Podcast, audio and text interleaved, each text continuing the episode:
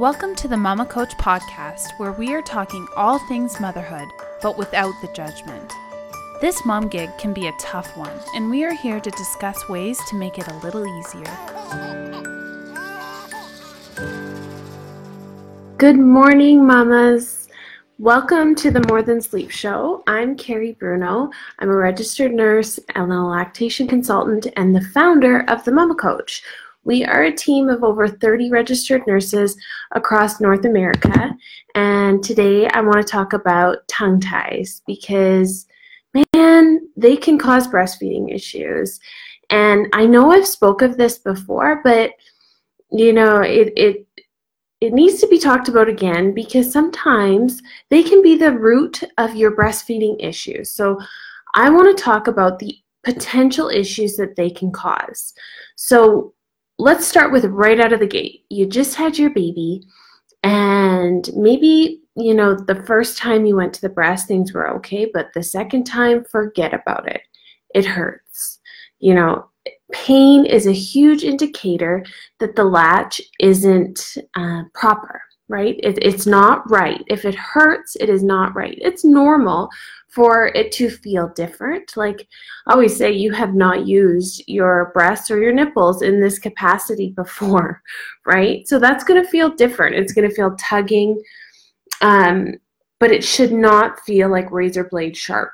If it feels that way, take your baby off, break the seal by putting your pinky finger in his mouth, take him off, ask for help, and relatch. Try a deeper latch, right? If it is still hurting, I would have somebody look in his mouth because if a baby who doesn't have a tongue tie um, is sucking, their tongue moves like a wave like motion underneath the nipple, right? And that is what stimulates the ducts because you have a big deep latch in the areola. Um, around the nipple is where the ducts are, and that wave like stimulation is what causes um, the transfer of milk, right? So if you stick your finger even in your baby's mouth, you should, and they suck, you should feel that wave-like motion underneath uh, underneath your finger, and you should feel it move up your finger. If if their tongue feels really restrictive, and there isn't a lot of movement there, that could be a sign that you need some more help, right? Because maybe there's an issue there. And about 4 to 11% of babies have a tongue tie, and there's different degrees of tongue ties. There's ones that are quite obvious. Uh, you can see that tiny little piece of tissue under their tongue, but maybe, oh well, maybe their tongue is still very mobile and it's not causing an issue. That's no problem. That doesn't mean that you necessarily have to look at having it revised, but I, it's worth watching because what else can happen with the tongue tie is okay, maybe breastfeeding doesn't hurt, right? Um, maybe things are going along just fine, but your baby's not gaining weight, or weight gain is slow, or you feel like your milk supply is low. Okay, and how you know your milk supply is low is if baby's not gaining weight and staying on her curve, right? It doesn't matter if she's on, you know, the 15th percent, if she stays on the 15th percent um, on her curve. That's maybe one red flag. If she's dropping, that is a red flag, and you should get some, um, reach out and, and get some support. Um, or maybe all of a sudden she's crying and crying at the breast. Re- maybe at the breast or in between feeds, just really unsettled. Maybe you've noticed less wet and dirty diapers, those are all uh, triggers to make you think, hmm, is something else going on here? And sometimes this happens around the three or four month mark.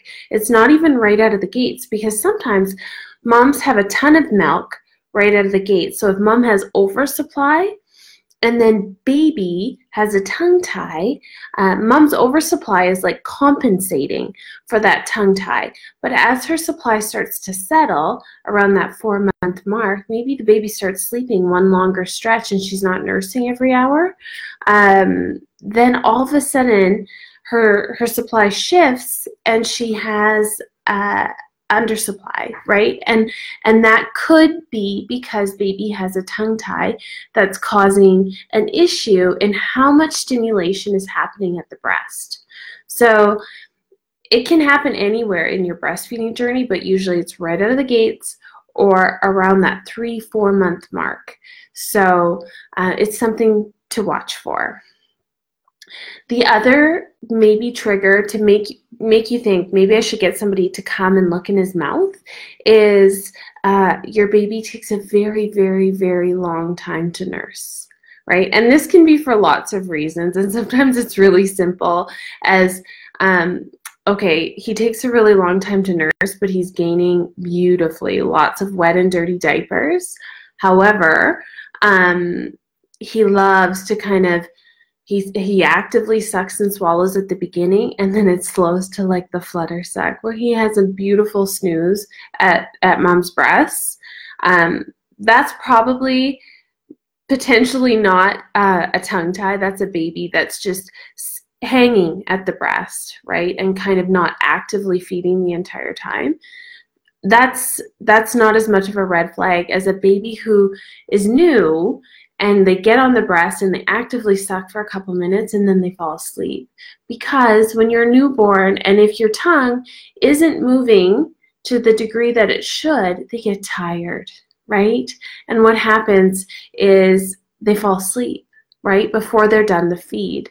And this sets us up for a bunch of issues because we need that baby to stay at the breast and suck actively to help build supply, right? Supply and demand, and have an active feed for weight gain, wet and dirty diapers, and to be settled in between feeds. So, if you are experiencing any of those symptoms that I kind of just described, why don't you message us here? Because we can come and do a breastfeeding assessment in your home and and see what's up um, because sometimes it's not a tongue tie we can fix it with a deeper latch or we can do a full assessment and figure out what it is. But sometimes it is and i will tell you that if it is a tongue tie and you revise it it can be a night and day difference for your breastfeeding journey. So it is worth um, looking into if you're struggling. So, if you have any questions, as always, you can reach out to me or any other registered nurse, mama coach. We are here to help you. So, have a good day, enjoy the sunshine, and I will see you all Wednesday. Bye, guys.